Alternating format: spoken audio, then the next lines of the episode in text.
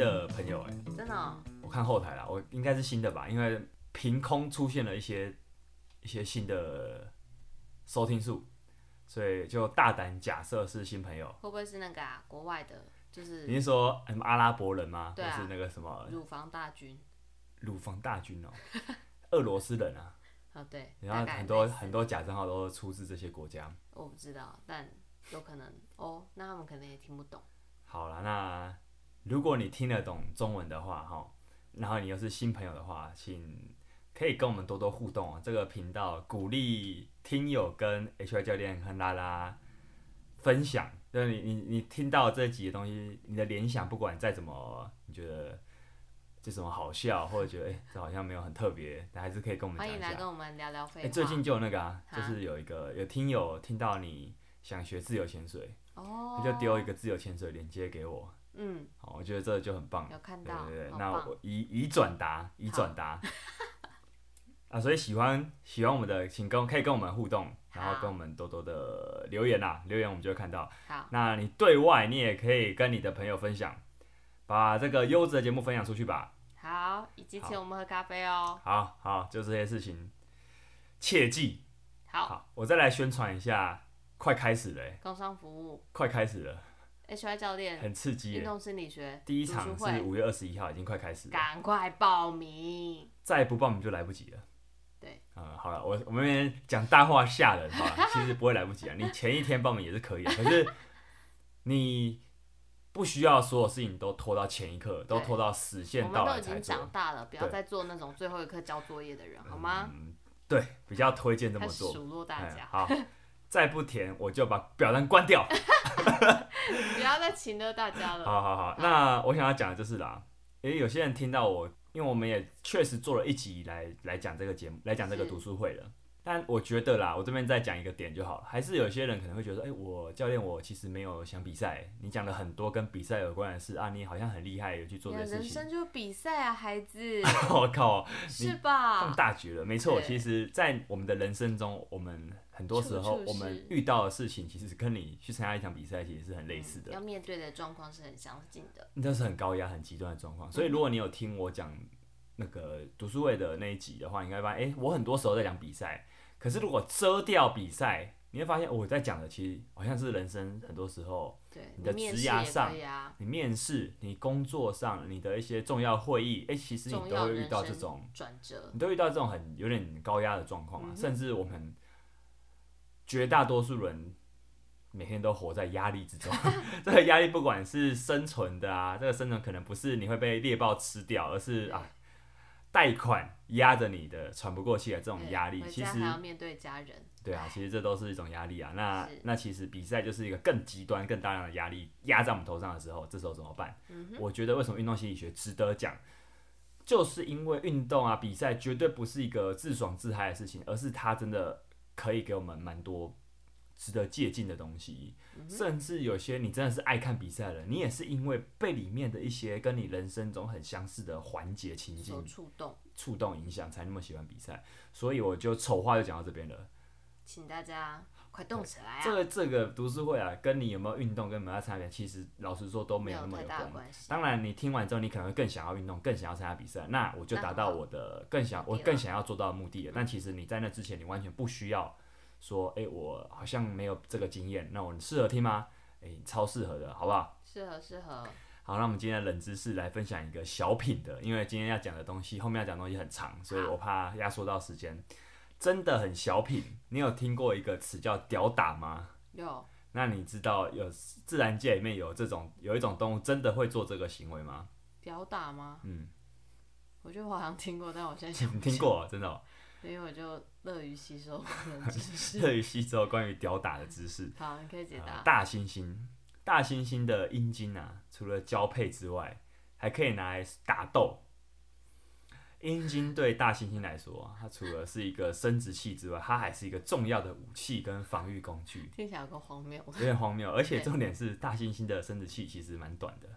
哦，真的哦，其实很短。哎、欸，其实啊，讲到这个，人类的生殖器在灵长类是非常大的，非常长的。是吗？对，今天就算你是亚洲黄种人，也不要自卑。是哦。对，就是你的生殖器放大到整个灵长类的的尺度来看，你真的很大。哦，对可是其实很多哺乳类的都很长哎、啊，我在讲的是灵长类嘛，你那边灵长类，灵长类跟哺乳类不同类，好不好？好哺乳类更大。是好啦，所以就讲到这边吧。大猩猩 啊，大猩猩在一九六零年那个有一个研究啊，调查那个什么，好像是保险套公司的调查，是大猩猩的平均的鸡鸡长度只有三公分诶。那怎么打？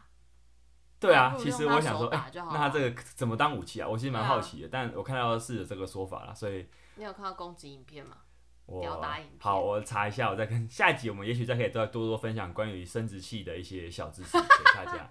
好，关于我们的我们在生物学上的好朋友大猩猩、黑猩猩这些动物，我们都可以再分享一下。好，因为这集真的来不及了，我们要聊聊一下。好，上一集我们才谈到一个主题是体育班嘛，对不对？上一集聊的是那个青少年啊，或是比如说青春期前后啦，就是青春期、青春期的个青春期之前这些年纪的小朋友啦，哈，就是小朋友啦。小朋友，小朋友的运动要遵守哪些东西啊？那是因为那一集有一位听友老听友泽明的提问是，他家有小孩，那相信很多听友家里也有小孩。哎好像也不一定，现在少子化。好了，那不管怎么样啦，你还是会很好奇吧？对于这个小朋友训练主题，所以我们在上一集就谈论了一下，普遍来说的青少年的训练啊，或是少年，随便哦，反正这些词啊，有点定义有点复杂。反正你也知道，就是小朋友这些训练有哪些原则要注意的。所以我们讲了原则之后，我们这一集来谈论的比较不是一个原则，是一个附带的议题，是台湾很特有的一个产物，叫体育班。哦，只有台湾有吗？这要讲就是我们这集会谈啊，只是说我先讲好了，就是我们要发展体育啊，有几种形式，就是每一种国家发展体育的方式不太一样嘛。那我觉得台湾比较像是 我们多数人不喜欢的那个国家，我们左岸的大国，嗯，中国比较像是中国的方式，就是比较是那种很早很早就选材，然后很集中的培养这个项目的，就是很提早就专项化了，这是一个很很但这是中国学台湾的吗？不是不是不是中中应该是哎、是谁学谁我不确定，可是它比较常发生在一些比较集权国家，就是国家的权力很高的国家，就确确实他们比较有这样的特色。就以前苏联啊跟中国算是很典型的两个在体育史上的两个案例啦。嗯，好，我们要讲的就是体育班这个制度，它在台湾算是蛮特别的。这样，那你说其他国家有没有？其实可能有类似的东西，可是比较没有像台湾这样独立一个一个班。我有听过，像是以棒球来说好了，美国有在美国大联盟有些球队会在那些中南美洲，我们都知道中南美洲什么多米尼加、巴拿马、委内瑞拉这些，其实他们可能蛮贫穷的这些国家，它出产了极大量的棒球优异的棒球选手。这不是因为他们国家的国力很旺盛，所以才还去发展体育，而是因为他们的地理位置离美国很近，所以美国大联盟很多球队有很很哦很优渥、很充分的资源，他们直接就在那个地方开棒球学校，是可能就在当地开了一个学校，所以比较像是说他们就已经是一个学校的单位，不像台湾可能是一个班级的单位。嗯，对，所以有点类似，但也不太一样这样子。而且台湾的体育班可能很小就有了，国小五六年级其实就有体育班了。对，所以我们这集其实要谈论的就是一个关于体育班的一些小知识啊。这个不查啊，不查还好，我一查发现靠，这个题目超大的，就是它很像一个潘朵拉的黑盒子里面，它拉出了一大堆有的没的，正反论述都有啊。我试着在不要太讲太多废话的状态下来来分享一下我我自己对这个议题的一些认识啊，就当做讲故事这样。好，其实我们过往这个节目啊，我们也聊，我们其实访问过不少体育班的朋友，哎，是像谁？像阿红，阿红是体育班的，他跆拳道的。那、哦对对对，那那巨人，嗯很多同事也是文大跆拳道队的蛮多都是体育班的，班就我所知都是。哦像阿密斯一挺，他不是，这比较特别。嗯对他好，我我也是跟他访谈完之后，我才发现，靠，他居然不是体育班的。嗯那他也是小时候其实就有很多很多运动参与的机会啊，是只是说他真的蛮厉害的。他不是这个，因为体育班出来的会被定义为一个词叫科班呐、啊。啊。他可能不是体育班，就是他可能他有有一些班级是其实是像体育班一样集中训练，可他可能还是打散到各个班级，有这种制度，对对对。所以但无论如何，这种都算是科班呐、那易婷这样听起来他就不太是科班的，可是他也是在大学的时候被培养成选手，算是蛮厉害的一个特殊案例。嗯。在某种程度上啊，我也算是特殊班级长大的，只是我不是体育班的，我算是那种私校有些升学班。哦，对，就有班对对，升学班有一点像是特殊班级啊，只是说你会发现哦，升学班、资优班这种学科的资优班跟体育的班级跟体育班，他们就有两种本质类似，可是是很不同的十字路口的两端发展的差分叉路口两端走的两种班级。OK，对，蛮好笑的。那、啊、体育班是什么？我记得资料里面显示，台湾最早在一九六八年就有在讨论要不要成立这种特殊班级的，嗯、可是一直到一九八一年，教育部才成立一个特教小组，来去规范这个计划诞生。那其实一直到蛮晚的、喔，一九九七年，这个计划才正式启动。那当初的为什么台湾会有这个体育班的目的啊？其实最早最早，我说一九六八年那个时候是有点特殊的背景啊。那时候其实国际上台湾可能大家不知道知不知道，一九六六零年代台湾那时候风雨飘摇啊。那时候好像中华民国跟美国断交，好像是七零年代啊。可在那之前就已经国际上开始慢慢的很多国家都开始承认就是中共。嗯，对对，大家可能就是讲古一下，就有一段这段故事。所以体育班的发展有点时候有点有点像是那个时候一个。中华民国政府想要用体育班这样的东西去培养更多优秀体育人才，在国际上被人家看到，哦、被我就是让他让更多人才成立，然后我们这个国家在这个被打压的情境下可以被看见。对，有点像有点这种政治因素在，只是说他还是拖了蛮久才成立的，一直到一九九七年这个计划才正式启动。所以他其实拖了四十几年了。对，欸、算是啊，就是说有这个有这个构想，其实拖了蛮久的。啊、当初的目的都好的，他就很像美术班跟音乐班，他需要让特殊专长生有一个向上的入学管道。因为早期啊啊，其实还有一个目，除了刚刚讲的国际情势之外，早期一九六零年代、一九七零年代那时候，如果你有听你爸妈讲过，就知道，哎、欸，那时候你要往上念大学或念高中，其实没那么容易哦。然后学校也没那么多，啊，对，没那么多，然后很竞争，然后对，重点就是说你要往上发展学，如果你想继续念书的话，你几乎只能靠学科的管道。对，所以体育班的成立有点像是说，哎，除了学科之外，如果有一些学员，呃，不是学员，有些学生他可能有一些其他专长，他有没有办法用专长去升学的这样的一个管道，嗯、他就不会说，因为我学科可能不够好，就我就失去了。哎，你有没有发现，这其实某种程度上。它跟五育并进、五育均衡的这种教育理念，你不能说它是违反的，反而是比较接近的。所以，我们不能只偏偏废到学科治愈这个层级，而是说，我们能不能把体育啊、美育都参考，都让这些这些专长的学生有一个入学管道。嗯、所以，其实当初这些特殊班级都是有这种，我让你可以专心培养这些技术，而不是说都用学科定胜负的一个这样的出发点。出发点，对啊，那。而且我们再请主持人拉拉念一下，请声线优美的念一下一段法令条文，就体育班的法令条文，大家可以听听看这段条文，你你来感觉一下，你可能会觉得体育班有些目前有些制度上的问题，可是你来听听看这段条文，你感觉一下。条文，他说现行法令条文，体育班欲达成的目标有二：一、国民小学体育班早期发掘具有运动潜能发展之学生，培育具运动参与兴趣、多元运动能力。身体及心理均衡发展之运动人才。二、国民中学及高级中学学校体育班，供前一教育阶段运动绩优学生继续升学，施以专业体育及运动教育，辅导其适性发展，培育运动专业人才。哇，非常非常正向哦。对，就是其实就跟我们刚刚讲的一样啊，它很合理啊，而且你不会觉得说，哎、欸，这有什么问题啊？是。再好再合理不过了，好，但但这都是我们前言了，就是因为你听到这边，其实你可能多少知道体育班有一些争议了，因为为什么会做这一题？因为这一题很多资料都是在前几年体育班有正式引发一波论战中出现，就是我我找到很多资料。哦。对对对，那无论如何，在当初它其实是这样子的。利益良善的。对对对对。嗯。那我这边大概介绍一下体育班的生活啦。体育班最早在台湾其实从小五就有了。五年级之前应该是没有，对对对，嗯、但五年级之后，可能那时候的发育差不多开始，准备要开始了。嗯，对，所以小五之后会有这样子的制度，有的会集中班级，就像我们想中想象中的那样子啦。嗯、这个班级里面的学生，就是他们的作息是跟其他学生是完全是不一样的。样的那有的可能就是四散在各个普通班，嗯、像刚刚讲的、啊，可是他还是有体育班的性质，就是他还是有很长的。无论怎么样啦，我们怎么去看他是不是科班，就是看他的训练时间。他是不是小时候就有很大量的训练时间了？我们这边的训练时间来来讲一下他们的生活，大概就是每天会有晨操，嗯晨操就是七点前会有晨操，七点或者七点开始，七点开始七点开始，可能大概一个小时吧，一一到两个小时这样。然后他们的专场课会从每天下午开始，所以基本上他们只有上午会在教室里面，他们下午以后几乎都是在教室外。真的哦？对，量这么大。每天啊，对，呃，而且有时候还会有晚上加练。那不是四五点之后才开始训练？没有没有没有没有没有。哇，好。四五点那个比较像社团。OK。对对对，比较不像体育班，体育班真的学科被吃掉超多哎。对啊，是啊，没错。那还有周末，甚至周末会加练。那更不用说，有的时候你可能联赛的时候，我常听过那种篮球队，就是打 HBL 那种篮球队嘛，他们可能真的一年中，他们过年可能也只能放一天。年假也只能放一天，对啊，因为就是没办法，因为真的是那时候可能离比赛很靠近的。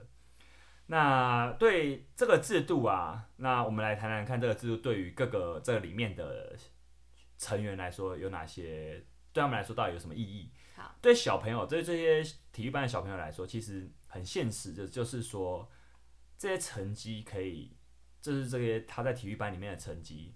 他在术科的成绩很重要的是一个，他可以往上申请高中、大学的一个重要的一个依据。是。那对教练来说啊，哎，更单纯啦，就是他们需要也需要这个成绩，因为这个成绩关乎到他们的工作。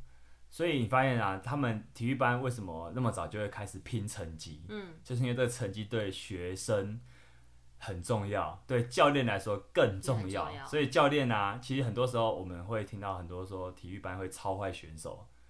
台湾的体育班制度让很多小选手很早就被过度使用，就被超坏。因为我们在前一集有讲嘛，就是在青少年这个年纪最最需要注意的是一个就过度使用这个议题。过早，你很早在小学、中学的年纪就开始专专项化，只只练一个运动的话，很多很多时候那个就是过度使用的开始。运动伤害其实就离他不远了。嗯。可是你会发现在这个过程中啊，他们都身不由己，因为对他们对这两者来说，好像这个东西就变成是一个他唯一可以，他必须要这么做不可，嗯、对他必须要这么做不可。所以我们如果把行动者，我们设身处地想，就发现说，哎、欸，虽然你还是想批评说，欸、怎么教练怎么会这么做，可是你好像还是可以理解说啊，好像可能有更好的方法，可是好像也不能完全怪罪他，因为这就是体制鼓励的一个结果。那、嗯嗯嗯、对学校来说啊。有几个考量嘛？学业成绩是一个号召，对吧？那体育成绩也是啊。对啊。它就是一个招生的号召啊。而且少子化，少子化下其实招生更重要了。嗯。那你发展体育，它可以让你成为一个特色学校。你成为特色学校的话，你要被并校、被裁减，其实就会比较几率比较低。几率比较低，没错。那你好成绩也可以得到政府补助，嗯，所以说你得到补助，你才有钱去续聘教练。所以为什么教练很需要成绩？跟这他某种某种程度就是因为学校很需要政府的补助，嗯，去其实都是有关系的。对，这是一个 很复杂的共错结构。所以为什么我说它是一个潘朵拉的盒子？就是你讲到这边，你就会发现说，哎靠，这个好像死路一条，动弹不得，有人生人困在一个身不由己的，就是这样。对，他在一个身不由己的状态中，每个人都、嗯、都觉得。对，都都是这种状况，而且因为你知道现在台湾已经不能有那种特殊分班的嘛，公立学校不能有特殊分班，就是你不能分一个资优班。我不能分数学资优班。哎、欸，好像数学这种好像还是可以，可是你不能，不行，就是常态分班啊，就是原则上是常态分班的逻辑，哦哦哦，不能照分数分班，只有私校可以这样。对对对，okay, 只有私校可以。嗯、可是因为体育班它其实开启了一个特殊班级的管道，所以。体育班对于一些学校来说，它可以合理化的独立一班哦。有的很很有的学校很很有趣哦，他就钻漏洞，他就让他有点挂羊头卖狗肉了。他挂的是说这是体育班，可是其实里面有很多是学业上资优班的学生，他就再掺杂几个体育班的学生进来，因为他可能有规定说，你体育班还是要有几个项目，你还是要参加几，你要证明说你这个班你是体育班嘛，你就要有一些学生是参加某个项目的。他还是有放这样的项目的学生，哦，可是他是一个资优班的形式。可是那这样作息怎么有办法配合？啊，咦，其实，因为你这些如果真的有真的体育班的学生的话，当然就分开了。他们很多时候是没有一起上课的，哦就，这样对对，那这个是我查资料才看到啊，所以你说这个到底普不普遍？可能没那么普遍，这要很大胆。嗯，因为这种东西一定会被抓到啊。对 啊，这种东西是很容易被抓到的。嗯.所以确实你就知道啊，体育班现因为这个制度。它有一些现行的问题，其实好像就不难理解了。嗯、就你好像不用听我讲完，你就大概会发会知道说体育班会有哪些问题、嗯。那当然，我不是只是我这集并没有纯粹谈体育班的问题这么简单。我谈东西就像大海一样，哦，不要跟我讲什么漱口杯。好，那诶、欸，可是你也知道，这样体育班在很早期就跟一般人的那个职涯就已经完全走不同的条路，嗯、对不对？嗯、因为你可以发现，他们根本没有时间念书。科你说好这样说好，念书其实到底有没有那么重要？我老实说，当我三十多岁，我开始工作之后，我其实常常为我我国小、国中、高中那时候每天拼死拼活念书。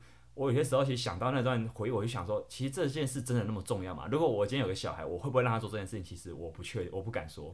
但是，难道你这些时间把它拿去投入运动，就是这么重要？就是你觉得值得是吗？我我不是觉得哪个好，而是我觉得你过早把你的生涯选择丢到一个，就很像是鸡蛋，你全都放一个篮子的感觉，好像都不好。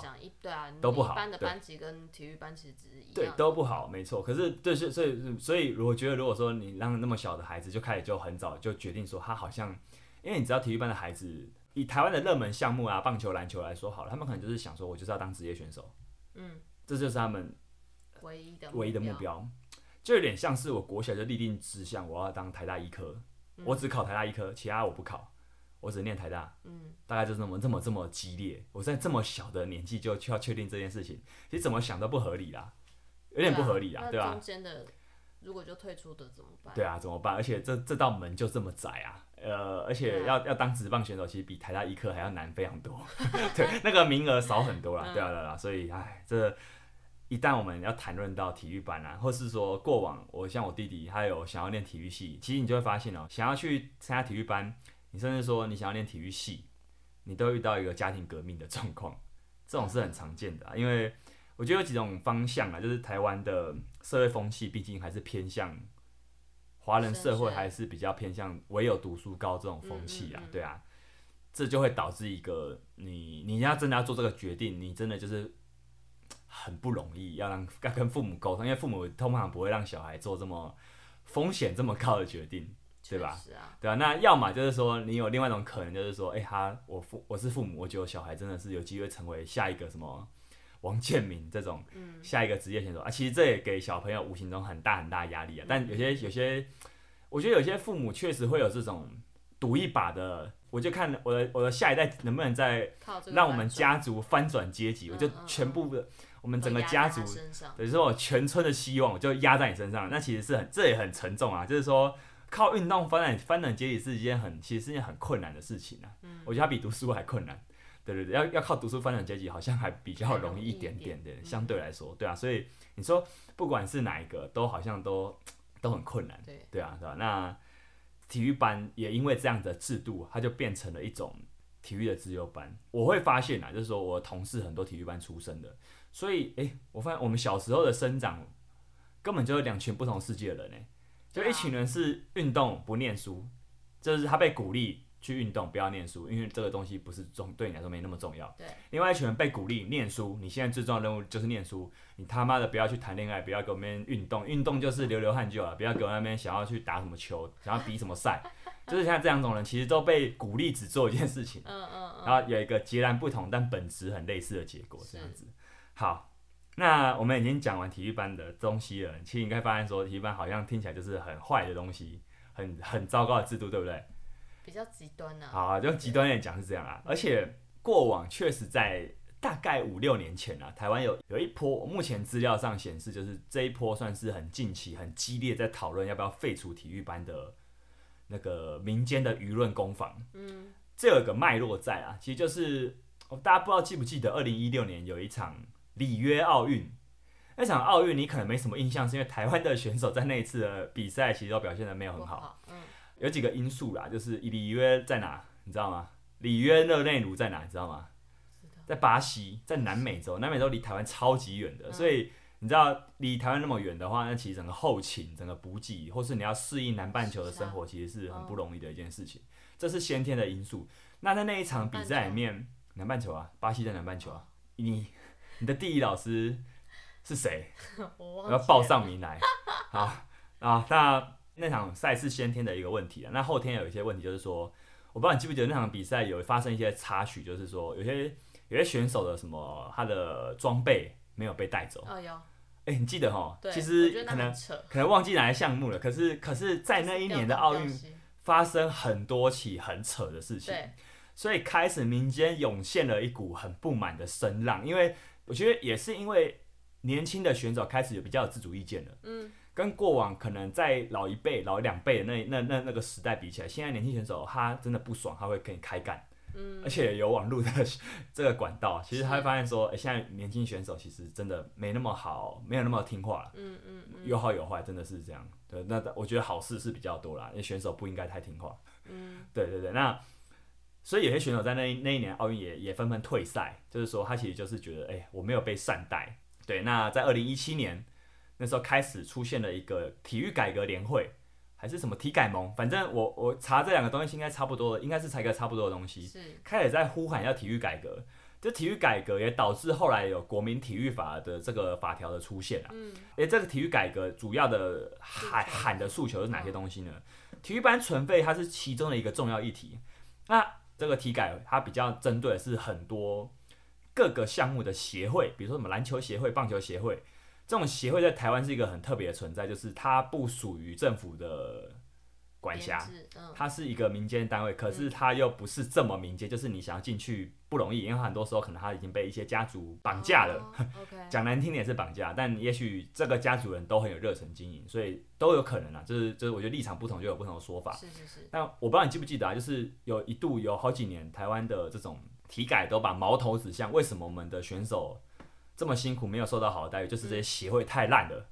这些协会拿了政府补助，结果给选手这些这么糟糕的待遇，然后订飞机还订什么经济舱？嗯，对对对，就是那么大只的选手，结果给他们订经济舱，人挤人，就是类似很多很多这个争议，其中那一年那那几年爆发出来。那还有像是中华台北这个奥运国民，嗯，要不要你记得吗？有一个冬奥证明的联署嘛，其实也跟这个体改体改联盟有一些关系。嗯嗯嗯对，那这那几年算是爆发出这些比较多的争议。对，所以时代背景是这样，所以体育班其实体育班的东西起草已经有一阵子了，只是在那一年开始，你会发现说体育的一些问题真的是越扯越大。对，你发现好像体育班是一个很根源的问题。嗯嗯嗯。那我觉得也跟一个东西有关系啊，就是我们很多时候为什么会想要检讨体育？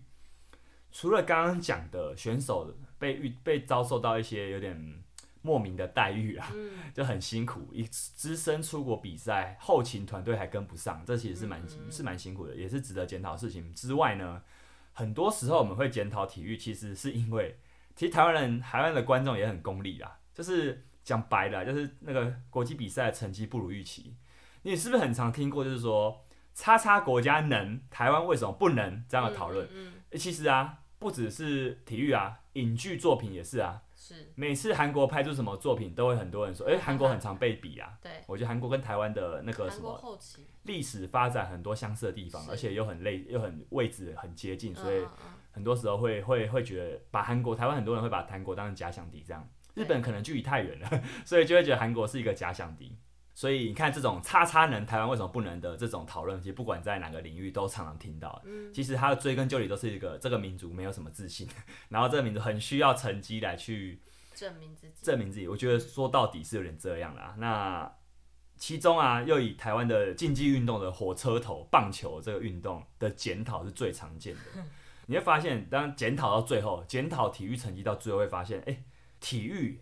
好像我小学小时候就念体育是一个，其实是对在台湾多数的体育念体育班出身的人，好像念体育其实没什么出路。他开始慢慢发现到这个现象，然后又跟台湾有个很特别的现象是，台湾很多运动项目小时候成绩很好，像棒球就是他们在成人成人以前的台湾在成人以前的棒球是全世界前五名哦，哦是哦，非常高，是吗？就台湾在世界棒坛的积分。几乎是靠三级棒球打上去的，就成人棒球，其实台湾的成人棒球分数是很不高的，没有那么高的，对，对，所以这发现就是小时了了，大未必佳，很多我们大多数人都不喜欢这种这句话吧？是。可你发现说，哇，我那么爱看我们的国家的比赛，结果我们到头来，我们都在我们都在小时候比赛自爽，结果我们在长大比赛完全一点竞争力都没有，就这些因素导致了，哎，你会发现哦，这些评论的交集是什么？体育班。就是开始有人发现说，原来是体育班的制度让我们国家开始有这么畸形的选手发展。哦，对，就是说我们强都强在小时候。对，小时候，那为什么呢？因为我们的体育班这个，你很早很早就把选手当呃正常国家的选手不会，小选手不会这样练，他们就是练兴趣的。可是我们的小选手是什么？你的梦想是当职业选手，你给我好好练，不然你没办法变职业选手。那是一个他早就在很高压的再去准备这个东西，所以其实打球对他们来说根本不能说是兴趣啊，因为你也知道嘛，一个东西做久了，而且压力这么大，你很难真的很难说是兴趣，那个很沉重啦。说明白是这样，你也很难跟他们说开心打球，因为那个。哎，跟生存、啊、跟生存压力那么有关的事情，你真的可以开心的起来吗？很难啊，对了，所以我觉得你会发现说，哎、欸，我觉得很重要一点就是这个基层少年、青少年的成绩跟成人的成绩的成绩差异太大了。嗯，而且台湾很多运动都有这个特性，导致开始纷纷在检讨体育班这个制度。那所以检讨体育班是讲说说他们就算。小时候训练的这么的早，但也未必成绩会对啊，对啊，而且反而让他们有留下很多后患。这部分我等下会总结，我们再来谈一下这个青少年跟成人的成绩差异过大。我们就以棒球为例好了。其实台湾很特别，台湾是全世界少数有那种台湾，我不知道你记不记得，在小时候啊，可能你爸的那个小时候年纪都有一个全民封少棒的那个年代，嗯、红叶少棒、金龙少棒，大家都听过吧？红叶少棒虽然后来其实。其实，在台湾的棒坛算是一个有点算是有点像是丑闻的存在，嗯，有一点这个性质啊。虽然我觉得那些参赛的小朋友他们并没有想，并没有知道这些东西，可是因为红叶少棒有涉及到一些冒名顶替的状态，然后当初这场红叶少棒跟日本一个少棒队的比赛，其实它并不是一个什么跟全世界少棒冠军的比赛，它只是一场友谊赛，只是因为在那个。对，也有这个现象。那那个冒名可能还有一些当下，反正就是有一些特殊的情境啊。只是说他最后就被发现有冒名这件事情，所以其实很多人那时候是有吃上官司的。哦。也导致红叶少棒很多，那当当初那一批球员其实并没有被这个社会记得，因为很多这个对，很多时候大家直觉会觉得说，哎，这些人其实并没有做出多了不起的事，他们其实被记得的可能还是这种丑闻。嗯嗯嗯。对对对，反正无论如何就是。为什么会有这种这样的事情发生？就是在那个年代啦，台湾我们刚刚讲的大概是六六零年代的尾巴到七零年代，嗯，台湾正处于一个国际风雨飘渺的政治情势中，嗯，呃，很需要这种棒球的活动，而且也是因为政府发现啊，国民党政府发现，哎，原来这种比赛可以让我们的国际能见度提高，我在队内对国民也有个交代，让他们知道说，哎，我们现在其实还是有在。这个中华民国这个国家虽然不被大多数国家承认，但其实还是有机会在国际上出现被出现。所以什么台湾之光，其实最早最早这个、这个词其实我不喜欢啊，就是说这最早最早都是因为其实是很政治目的的。嗯，像威廉波特美国的这场威廉波特少棒赛，其实它只是一个大型的少棒夏令营。可是台湾其实很久很久都会，应该说在台湾的棒球史上很长一段时间，他们都是一种。我全国选拔出当年最强的一支球队去参加这场比赛，所以它是一种举国动员的形式去参加一场，它只是推广性质的夏令营比赛，对，你不觉得很荒唐？因为很很少人知道威廉威廉波，因为早早期资讯没那么发达，我们就以为威廉波特就是全世界少棒的世界大赛。但是呃，你说民众不知道就算了，但是难道政府或者是体育机关其实不知道吗？还是其实有人，他就算知道，可能就是政治，对吧？因为这件事情可以为台湾增加曝光度嘛，嗯、对不对？嗯、所以，其实你说那种说政治归政治，体育归体育的，其实就是在骗自己啊！尤其在台湾这么特殊的历史发展下，台湾的体育跟政治是完全分不开的、啊。因为你看嘛，就是意外发现体育成绩，它可以在这种环境、国际环境下变成一种政力宣传，是对啊，它是一个政绩耶。那也导致说，其实后来为什么台湾？你知道台湾很重视。亚运项目、奥运项目吗，就是亚奥运项目在台湾的体育发展里面是最重视的一群选手。嗯、如果今天你的项目不是亚奥运项目的，比如说可能巴西柔术，比如说健力、嗯、健美，那那其实大部分国家是不会理你的，因为他在分级制度里面，他就被分到比较后面的，比较没那么重要的分级。其实为什么会有这个？其实很很荒唐，我觉得是有点荒唐的制度啊。其实我觉得也要也要归功于台湾很早很早对于体育运动的发展，是把它视作为是一种国力的呈现，就是说这个东西可以让我们去宣扬国威 这种方式，所以会变成说，那怎样的项目可以值得大书特书，就是亚奥运项目。哦。对，所以亚奥运项目可以拿到钱，那些东西那些资源都是比较多的，这东西也被讲很久了。好，那体育班其实最遇到的一个最根本的问题啊，就是说你到底该不该精英化的发展体育啊？这样听起来就是不该吧？对啊，我们知道不该。那为什么呢？因为在有个名词啊，就叫过早专项化。嗯，专项化就是说我们只做某某个项目，就是这种专项嘛。在美国会定义说，他们的中学生如果他在中学这个年纪，他只练一到两个项目，他就是专项化。美国真的是很开放啊，所以说他们在体育也是比较先进。所以你看，他们就算你只练两个项目哦，我只打我打两种球，我也是一直，我也算是过早专项化，我也算是专项化。嗯那这个专项化会有什么问题？就是最直接就是过度使用，而且你的神经其实会缺乏不同方式的刺激。嗯，我们上一集有讲到这个年纪的运动神经的发展非常非常重要。你如果只练一个项目，其实很多时候你会发现，诶，他小时候练，他长大后会输给小时候练过很多东西的人。嗯，他们会在某个年纪开始黄金交叉这样子。哦，对啊，所以在运动员的长期发展中啦。专项化其实被认为是最需要避免的一个东西，很讽刺哎，就是说这东西其实都有在都有被写下，这在这些青少年的运动发展的一些可能教科书里面。但那也是后来才整理出来的嘛？其实我觉得国外早就已经知道了，只是台湾是特殊，真的是特殊啦。我觉得很多很多因缘际会啊，真的是，反正就长成对啊，最后变成一个历史工业，对，大家就用这个词来讲再合适不过了。那专项化还有什么心理上的危害？其实就是。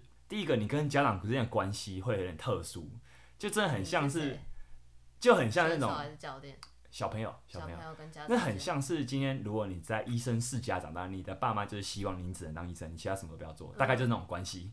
呃，你需要打直棒，你才有办法为我们家争一口气。那其实你会发现，欸，这些乐趣再也不单纯了。打球我们都知道，对我们这些素人来说是很快乐的事情。可是其实你会发现，对这些选手来不不是，真的压力很大。嗯，你换一个角度想就知道了。如果你小时候被爸妈逼过念书，你就懂了。那兴趣不再是兴趣嘛，你就会失去动机。失去动机，你就会发现你很早就会倦怠了。那倦怠其实，在运动心理学上是一个 burn out，它叫 burn out，嗯，是一种真的是已经接近是一个需要处理的，已经接近是一种。心理上的疾病的这种、这种、这种状态了，有点接近那种状态了，对啊。而且你很早就定定了一个生涯目标，你在生活中、你生命中你，你你会第一个，你没有不同学科刺激，你的大脑其实运作方式就会很受限，嗯，对啊。那再来就是你的同才都高度的同值，你的同才跟你是同一群人，你你会发现说，你你的世界其实很小。嗯，你会无法想象这是有其他人存在，那其实有点像自由班的学生啊，所以这两种学生其实都真的是很很可怜，真的很像。但如果他们的那个心态到达你刚刚讲那个状态的话，该怎么处理？有人会处理吗？我觉得现在应该越来越好了，真的，我觉得在过往确实是应该没有人处理这种东西，因为以前的教练可能也也真的不知道，啊、他们也是这样子苦过来的啊，对啊，就是真的，对啊，对啦，那我觉得时代你说。有越来越差吗？其实我还是觉得时代有越来越好了。嗯，就就至少新的教练跟新的选手都越来越懂得思考了。嗯嗯嗯，不不是那种只听信权威。对，传统我们就是这样苦过来，你也给我这样苦过来，就这样。我觉得我相信这种教练越来越少了。对啊对啊，我们多少还是要乐观一点，对啊？那所以这也会导致一种很多人的高中就是他的巅峰。你这这在运动选手上其实是一个很奇特的现象啊，就是。它、啊、导致这些选手其实很很早就觉得，我就对这件事情失去兴趣了。嗯，我今天很多时候啊，练得那么认真干嘛？这种风凉话，很多时候是可能可能是这些选手他过去曾经是选手而讲而讲的，因为他真的觉得说，哎，你们这些他不懂啊，就是说，今天如果他是一个科班出身的人，他知道说这个世界要靠这个东西混出头多么困难。嗯，他今天看到一个素人练举重那练那么勤，他会想说你到底在干嘛？就是说你练这个东西，你又不能。当饭吃，嗯、你去参加一个比赛，你搞不好也没办法得名，到底在干嘛？他会不懂，可实际上这很讽刺啊！运动的美好，运动可以给人变得多强壮，这应该是这些选手最了解。可是当他如果很早很早就开始失去动机，开始倦怠了，他确实会变得他已经没办法理解你到底在干嘛，因为你们俩已经是不同世界的人了，那种感觉。嗯、我们再总结一下体育班的问题啊，其实就总结来说就是过早专项化，它会产生小朋友身心状态的问题。哪些呢？你会失去热情跟动机，嗯，而且你没有一个基础学科的表达能力啊，你甚至对啊，很多台湾很多选手是上镜头不会讲话，你会发现，哎、欸，怎么讲话那么无聊？他永远都在讲差不多东西。谢谢你们来看，呃，就是会结结巴巴的这样，因为真的他不会表达，OK，他可能私底下讲干话可以，可是他没办法上台讲演讲这样，没有这个能力。他的心智能力可能因为缺乏一些学科刺激，我觉得还是有差。那你过度使用身体，你受伤风险是极高的，是极高，对啊。那而且你提早把未来职涯的路受限了，你几乎就是走窄了，对啊，你只几乎是只有这个选择。因为很多选手都会发现说他，他他大学为什么那种迷惘，就是因为他开始知道说他已经没办法再靠这个当饭吃了。甚至台湾很多运动是根本不可能当饭吃的，因为台湾有发展成职业运动的项目超级少的，超级少的。那你既然不能当饭吃，那你到底在干嘛？就是你开始自我怀疑的阶段最强烈，大概就是大学那个年纪了。好可怕哦！其实很可怕，对啊。所以我我看很多这他们那个年纪关于体育班要不要存备的访谈，都有在访问那个阶段的，就是那个时期的选手啦。其实是真的是一个你完全可以身临其境的事情，因为。我们可能在大学之后发现，哎，真的玩的不知道做什么，所有的工作好像都很辛苦，文组的特别容易这样。你知道他们可能是比你更绝望的那种感觉，对啊，对啊，学到的东西更窄。对啊，对啊，对啊，所以我觉得这是体育班比较容易被认为是有问题的地方。嗯，好，那我来提供我的观点了。哦，你觉得我怎么看啊？要不要体育班应该存在还是废除？你觉得我会怎么看？我觉得你可能会要存在，然后修条文。哦，啊，你很厉害。真的吗？差不多啦，就是我觉得啊，年轻的时候，其实我是觉得应该废除的。我大概大学时代就很关注，蛮关注这个东西的，嗯、因为我毕竟我对这运动是蛮蛮疯，蛮疯的啦。嗯、就是我大学的时候就很疯。那我当然我知道，我大学我我也曾经演有跟在社团里面演讲过一个台湾台湾棒球神话这个主题，哦、我算是蛮带批判的，是去去批评台湾的棒球发展了。对啊，只是说那个年纪会比较喜欢批判了。是，对啊，我现在会觉得说，因为那个时候，我觉得小时候会觉得说这个制度听起来就是问题很多啊，而且还又不科学。现在还是啊。现在听起来还是啊。那你保存的原因是什么？保存？你说为什么我觉得要保存？对，我觉得啊。你觉得要怎么去修？哦，好，我觉得我现在的价值观比较偏向是一种，我觉得世界上存在很多必要之恶。就是凡存在的必合理，就是有些东西存在那边，它可能就是有一些脉络、有一些原因在。你今天想一下，如果今天我们就把体育班直接废除了，它会引发的问题可能会比现在还多。光这样想就好了，你可以解决你想要解决问题吗？未必。可是你会引发更多的问题，那那这样就会发现说，哎、欸，你这些选手要怎么办？这最直接的、也是渐进式的吗？有可能，对，所以我说。你唯一要废除，你也只有可能渐进式，你不可能直接废除这个东西，因为它牵涉到太多人的东深入了。是啊，是啊。呃，用一个可能没那么像的比喻好了，今天很多人说要打房，那通常说要打房的那些人都是没有在买房子的人。嗯、对。就人家发现说你身边人开始都在买，都在买房之后，你就不会再从生活中听到打房这个字眼了。有一点点像，就是说，如果今天这个体制已经有这么多人在里面了，你如果说要废除的话，哎，很多人会跟你会跟你拼命啊。那你觉得要怎么去调整？像你刚刚讲的过过早专项化这个问题，我觉得我们我们来看看，对啊，我们来看看一下到底到底我们来分析几个问题，好，就是说，呃，理想上啦，我们都知道五育要均衡发展，其实台湾目前它就是不存在这样的风气，而且不要说五育啦，就是说美育啊、音乐啊这些其实都是被忽视的，对吧？就是呃，但就升学来说，这些东西还是可以靠他们的。换算成绩去上大学啊？对啊，对啊，对啊，这算被忽视吗？我觉得对一般人来说，因为他没办法让他均衡发展，就是我们只能选一个去做，而大部分人就只能选治愈那一端去做嘛，对不对？哦、对啊，那可是理想上就达不到那个状状态啦。那因为我们就以我们这种念一般学校、那一般正常班级的出来来说好了，我们每一周的上课时间就那么多啊。我们要知道，我们每次在聊那种睡觉。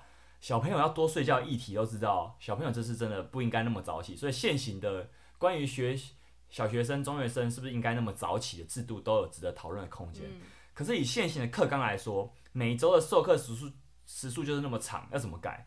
你真的可以做到这件事情有多少？就是其实这是一个有点复杂的东西。你、嗯、我们在讲这种学生的睡眠的受的权利的时候，你可能你还没办法说，我直接就把政府直接修法就把。条文直接改成每一间学校一定要，啊、所以我觉得有点像这个概念，就是说他不他不能直接这样修法，因为如果今天选手他就是需要练习，他每周的时间就是那么长，他没有办法去，我们就直接删掉这个练习的时间，而去如果他们今天这些选手他就把那些训练时间就全部拿来去上课的话，那他要怎么比拼？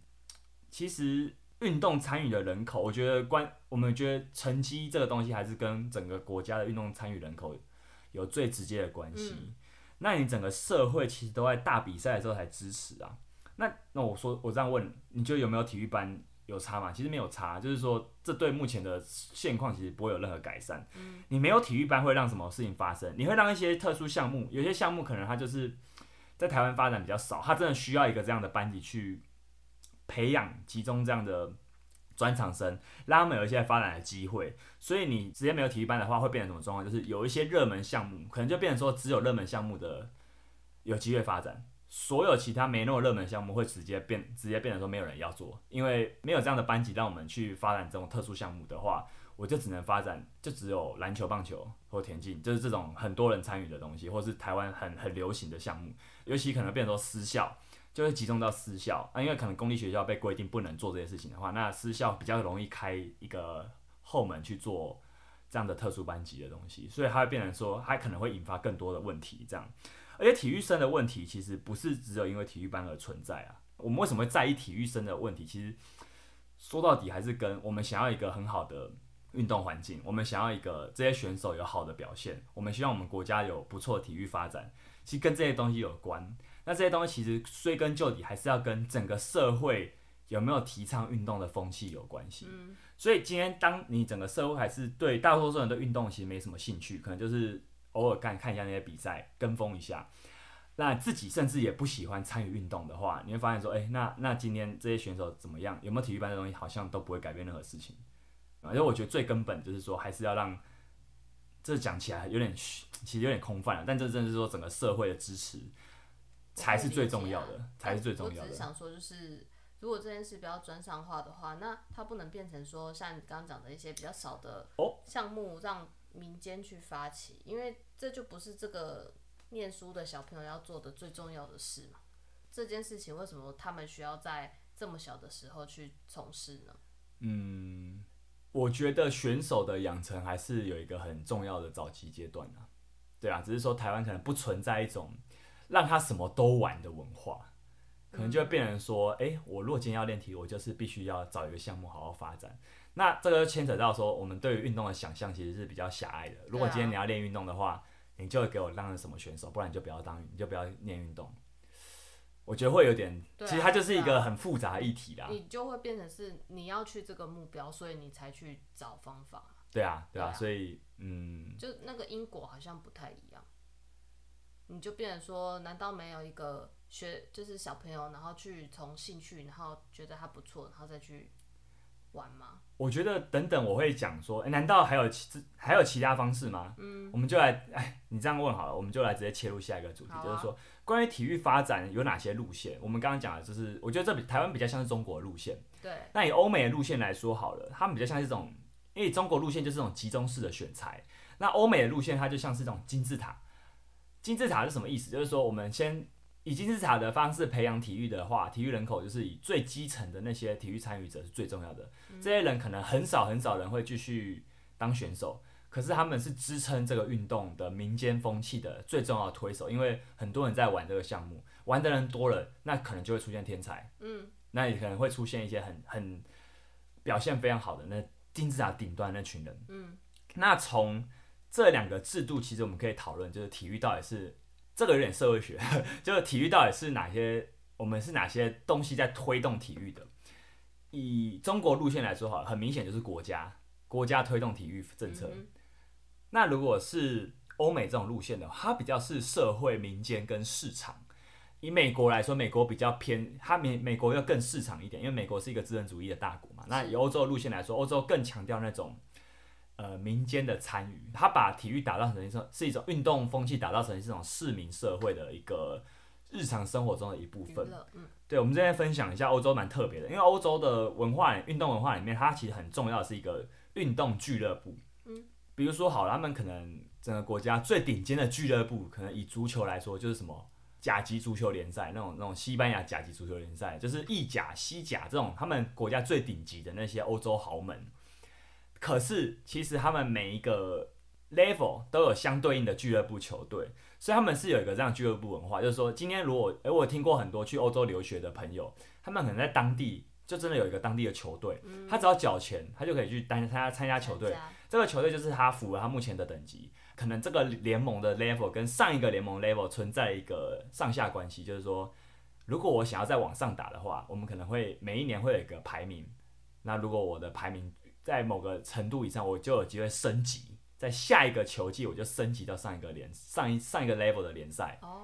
那如果今天我输，我今天在最后几名的，我就会有降级这样的制度。哇。就他们俱乐部是一个很完整，而且他可能有十几个这样的联盟。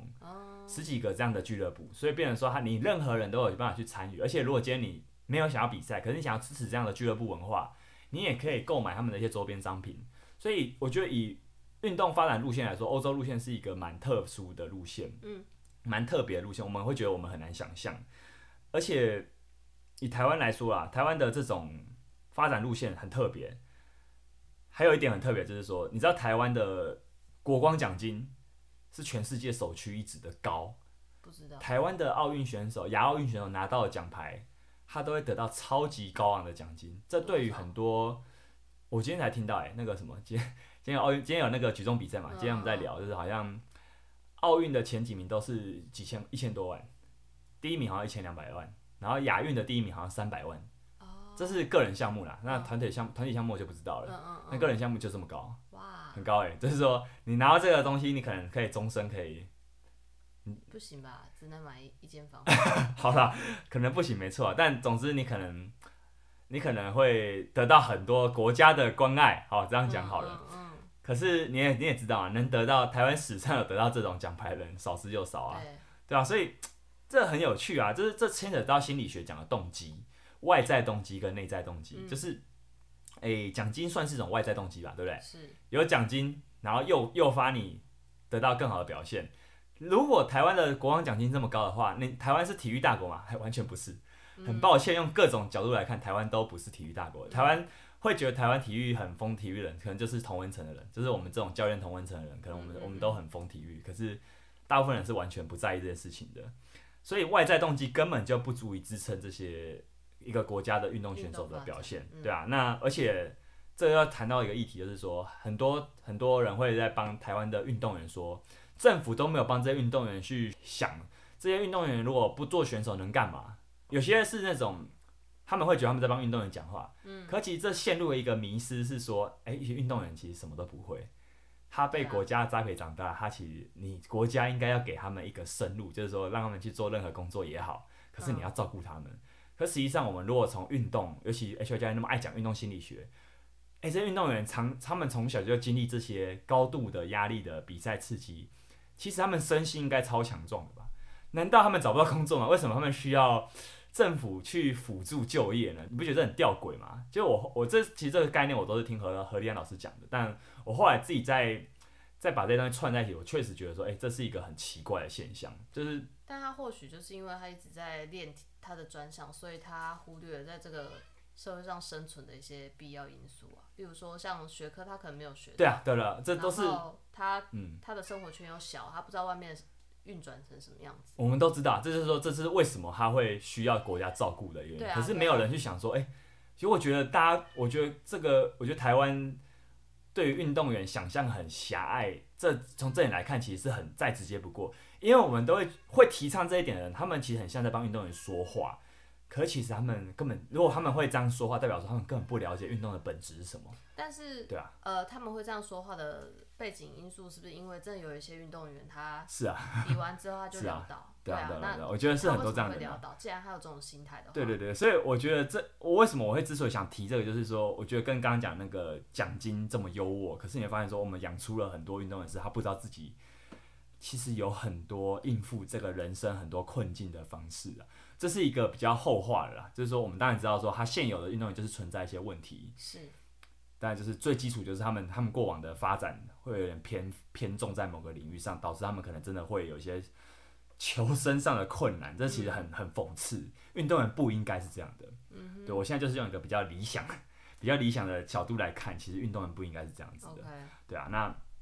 所以我们在我们刚刚有讲嘛，就是以运动体育国家体育发展来看，其实很多路线并不是只有这种很集中发展路线。但就像你要学国外，不可能直接照抄，因为我们都知道我们国家已经出已经有一个东西已经存在了，嗯、已经长成现在这样了，所以你不可能突然改变。只是说我们知道这条路的话，其实它就有机会发展的更好。我这边举个例子好了，就是你看，像你刚刚讲的，其实台湾我觉得有一个好事，就是说台湾这几年越来越多社区球队，对，你知道吗？我知道、啊，社区的棒球队、足球队是最普遍的，嗯、越来越多。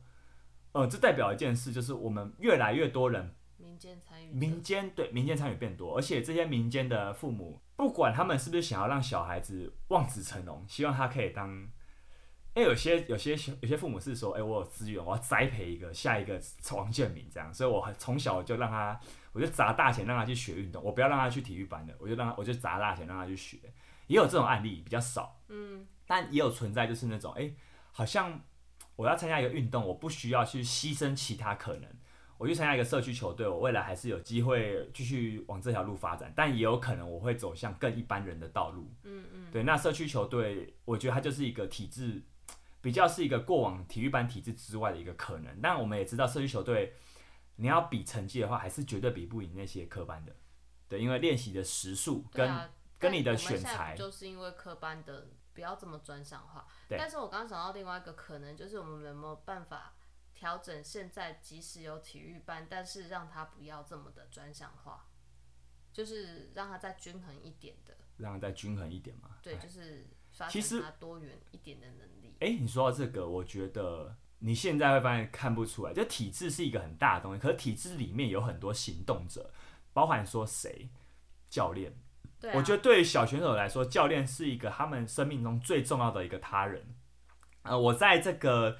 体育班的废除与否的争议中，其实我看到很多现现在的新教练，他们开始意识到过往体育班在他们身上造成的一些问题之后，比较有一些愿意求新求变的教练，他发现说，哎、欸，不能再让再下一代人变这样了。对啊。所以其实你会发现在这个这个很复杂的结构议题里面，其实里面已经有很多行动者，他们在发挥他们的行动，他们在尽他们。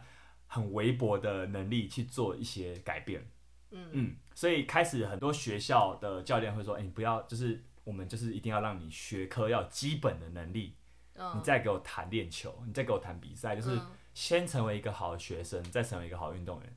当然你也知道啦，就是说，如果真的最终我们还是以比赛当做是一个拿奖励的、拿补助的依归的话。”这样子的学校，这样的教练，他可能还是会遇到一些挑战。是，但我们可以知道，是从这些报道来看，越来越多教练是这样子的。这其实就可以回答你的问题，就是说，我们现在到底能不能有一些不要这么偏重、那么专项的方式？其实有人慢慢在做了。嗯嗯。但确实就是整个体制如果鼓励的还是要成绩的话，我觉得还是会很很辛苦。就这些教练会很辛苦，这些家长也会比较辛苦一点点。对啊，那这就是我我觉得这是一个另外一个可能啊，社区球队会是一个另外一条线。嗯、你知道今年还是去年？今年台湾有一个棒球选手叫沙子宸，他被美国 MLB 的球队签约。啊，他为什么特别提到这个人？是因为他是社区棒球出身，然后被签上美国大联盟的第一人。哦，对对，所以说我们可以知道说，哎，这东西其实有些时候体制内的改变很缓慢，可是他开始会萌芽。嗯嗯，所以我们也希望就是说。会比较独立思考的这些教练跟选手其实越来越多了。那因为我觉得过往很多时候运动体育班会是那种比较弱势族群。他想要翻身的一个管道，那其实这我觉得这不是好事。嗯，当然这不是不是说不是指责他们，可是说这确实会让他们这里面的人会遇到很多压力跟挑战。现在可能开始比较多有资源的家长投愿意投入，因为过往有资源的家长不会想让小孩投入运动，是他可能就是你就念书，你就给我念书。可是他会开始有一些其他路的可能，嗯，这些都是好事。我们这边再分享几个案例好了，其实跟欧洲的运动发展都有点关系。就是我不知道你记不记得二零一八年的世足赛那年冰岛。是一个很传奇的呃一支队伍，在那一年啊，因为他们在第一场呢就跟梅西的阿根廷踢和，然后他们里面有很多人被传说他们有一些曾经担任过很特殊的职业，像牙医、导演，就这种当初在台湾有造成一股风潮。在今年刚结束的那个什么 WBC 世界棒球经典赛里面有一支有一支球队。其实跟台湾一样，第一轮就出局了，而且可能也打不赢台湾队，叫捷克。嗯，捷克那支球队在跟日本同一组，大谷翔平是打者，然后他们捷克队有一位投手好像是工程师，哦，好像是工程师还是会计师，他三振了大谷翔平。所以他这是全世界棒球投手都很难做到的一件事情，结果居然让这么特别的一支球队，因为他们好像本职很多都不是职业球员，嗯嗯，然后还有一件事是二零二一年在东京奥运的时候。哎，也是业，也是一个数学博士。他曾经，这个、呃，我们其实有，我们其实在过很早期的集数有讲过，他拿过自行车冠，他他就拿了那一场东奥东京奥运奥运的自行车冠军。嗯、这些人你都会发现什么？他们有些是职业选手，其实蛮多是职业选手的，但他们很多都有一些其他身份。嗯，其实你会发现这些选手，他其实目前是职业球员，像冰岛那些牙医跟导演，台湾有些报道一开始是炒新闻啊，就是跟你那边讲说，哎，这些人。这些牙医跟导演跟梅西踢出了一场精彩比赛，就是有点耸动。嗯，所以实际上后来很多人查证知道说，哎，他们是做过牙医跟做过导演，他们现在就是职业球员。哦，就是说那个有点在炒作他的身份，嗯、可是其实你要知道他现在就是职业选手。他后来转对，可是你会发现，光是现在是职业球员，可是他过往居然拥有过那样的专业，你不觉得很很屌吗？啊、尤其对台湾对华人社会这种。你很早就要选一条路走的这个社会来说，你会觉得这是一个很大的冲击的。就是我觉得这是一种运动文化导致的结果，嗯、就是他其实他们的他们这种可能牙医这种很，你会觉得他是资优生，可其实他在可能他在求学阶段，他早就参加过非常非常多运动了。然后在欧洲这种很很这种很什么人都可以参加的运动联赛制度里面，他其实就可以一直都在培养他这样的的一个运动能力。我觉得这就是我所谓运动文化，就是你有没有一个社会去支撑这个东西。一旦你有这个东西支撑之后，你的金字塔才会有源源不绝的运动人口。嗯，那你这样在说一个一一个国家运动国力才有可能是茁壮的。所以我就觉得说，如果我们台湾人都需要去强调这种，因为你知道这些捷克队啊、冰岛队，他每次出现都会下面的推文，大家都在讲一样东西，就是说。有被工程师三振，对对对，可是其实我觉得这其实是一种，虽然大家可能是开玩笑，可是这也反映得出我们这个社会其实需要去强调这种很他们是业余的这种传奇性，其实就反映的是我我觉得我们我们我们没办法想象说，对我们的想象是狭隘的，我们没办法想象说，哎，其实他可以同时做这两件事情是是有可能的，对啊，那我觉得这很有趣，就是你有你有没有听过，就是欧洲人其实活的，我会觉得。比较有余裕一点，比他们比较不受那种什么年纪就要做什么事情，就有这种社会年龄的规范绑架。嗯、我有朋友啦，他去他去意大利学学医学，嗯、他身边很多朋友可能就是都是欧洲人，然后他发现说很多人年纪都已经三十几岁，三十岁以上了，就还还来念这个东西。嗯、以台湾社会来说，会觉得说这是不太可能，这不太应该。对，可是我觉得，当然这没有对错。我觉得，因为台湾，我觉得台湾在东亚社会里面，就是东亚是一个很内卷的、高度竞争的一个环境啊。就是而欧洲可能因为他们、他们、他们发展的早，他们已经坐享了一些优势。就我觉得这真的是，所以让他们的一些国民其实就算很废，他也活得下去。可在台湾，在东亚社会里面，你很废，其实你要活下来是比较辛苦的，苦真的会很辛苦。是可我觉得，你在说到这个啊，这种运动文化。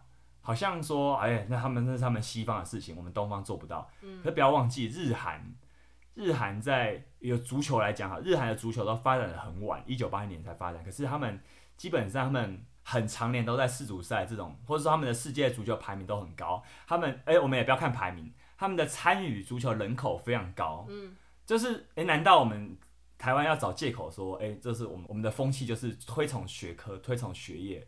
我们就是不支持运动，哎，不要不要这样讲，因为你看日韩这么近的两个国家，而且日韩跟我们的文化根源很多是很相似的，的很相近，算是相近很多了。他们却可以在这么竞争的状态下发展出这种运动的话，其实我是觉得蛮佩服的，蛮厉害的。对，这是真的是蛮值得借鉴的一个地方啦。所以我们在这样对比来看，其实就会发现说，哎，有更多的这样子的另外一种可能，在台湾的运动的运动的环境中，其实也出现越来越多这种另外一种可能的路、嗯、道路。也出现了越来越多这种，不管是家长，不管是教练，都有出现越来越不一样的想法的人。我觉得多少我们还是要乐观一点. 对啊，这样这样子。那我会分享一下我个人的那个好了。我其实我很小的时候，其实有想参加过体育班，可我后来就知道我爸妈一定不可能答应的，因为我我很小可能就表现出我在课业上是有不错的成绩，所以我就，可是我后来就觉得说，哎，我其实自己当初的想象是太狭隘了。就是我们如果今天要对于体育、对于运动的兴趣。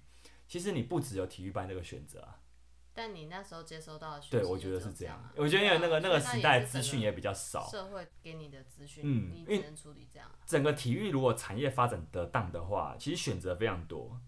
哎、欸，而且我觉得我某种程度上我自己都在做体育相关的产业，只是我那时候可能没有想过我今天会成为一个，对啊，跟体育有关、跟运动有关的，对我成为一个教的一个健身教练这样子的东西，啊、甚至像医疗、医学、物理治疗。运动防护这种，你直接走辅助那条路线的，也是运动产业这个很重要的一员。我相信也，对啊，一般人可能也不清楚有这么细的分类啊。所以我觉得说，现在其实对啊，大家对于这个运动产业的了解更深，其实也是好事。嗯，你知道说，呃，今天我可能我的天赋就是没办法让我当选手，或是我就是没有那个缘分。可是我。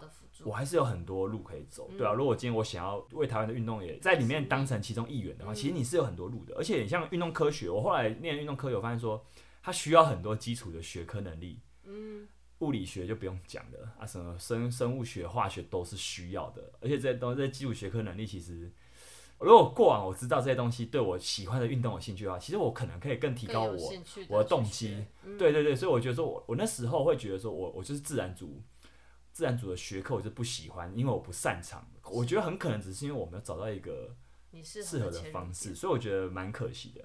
那只是讲到这个东西也，也也，如果你今天你有小朋友对这个有兴趣，可是你要希望他不要那么早就决定当选手这条路的话，其实你就让他真的从事一般的学学科生，然后好好让他从事运动参与，也培养这些学科，让他知道说他还是可以从中。走一条这里一个可能不是选手，但还是一条可以走的路，我觉得也是很棒的。因为我们不要把职涯走窄，如果你这样都会的话，其实它是很宽广的，对啊。那最后我分享一个冷知识好了，你知道全世界只有台湾有，因为这节冷知识很短，我在讲全世界只有台湾有体育系，然后体育系有分什么球类系哦，真的哦。陆上竞技系也只有，你说体育系真的只有台湾有？哎、欸，体育系可能不是，但你说球类系这种，说专项的系，对，把体育里面的东西再分成科系的，真的是台湾独有的，哦、这很特别。这也是那时候何老师讲的，就是呃，为什么？因为我最后讲到讲这个啦，就是说，其实这跟前面有点呼应啊，就是我们这些选手其实到大学以后会会走哪些路，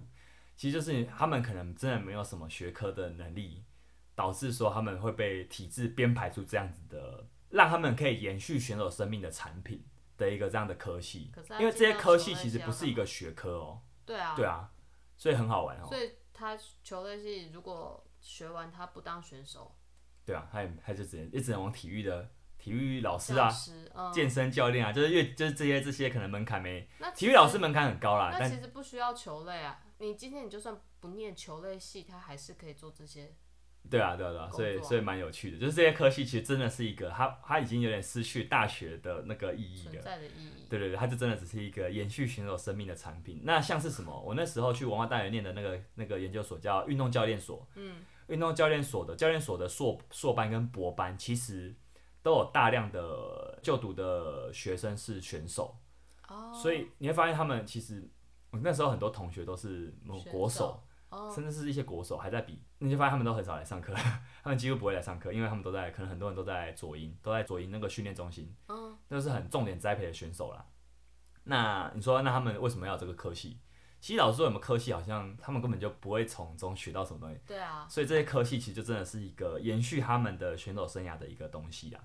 所以他得到博士或都是，嗯，会得到。会得到啊，会得到，而且他们的意思是说，他这个东西对他之后的帮助是教职，教职吧，对啊，或是说他当如果要当某某基层的教练的话，他的学位还是有一些帮助，OK，对啊，那其实这也让我在文化大学经验没有很好，因为发现说硕班老师可能因为很多学生都是这样子的背景，他们根本也没有想要从中学什么，是，所以他在硕班里面教很多东西，其实根本就是大学不应该就要学的东西，就基础学科的东西。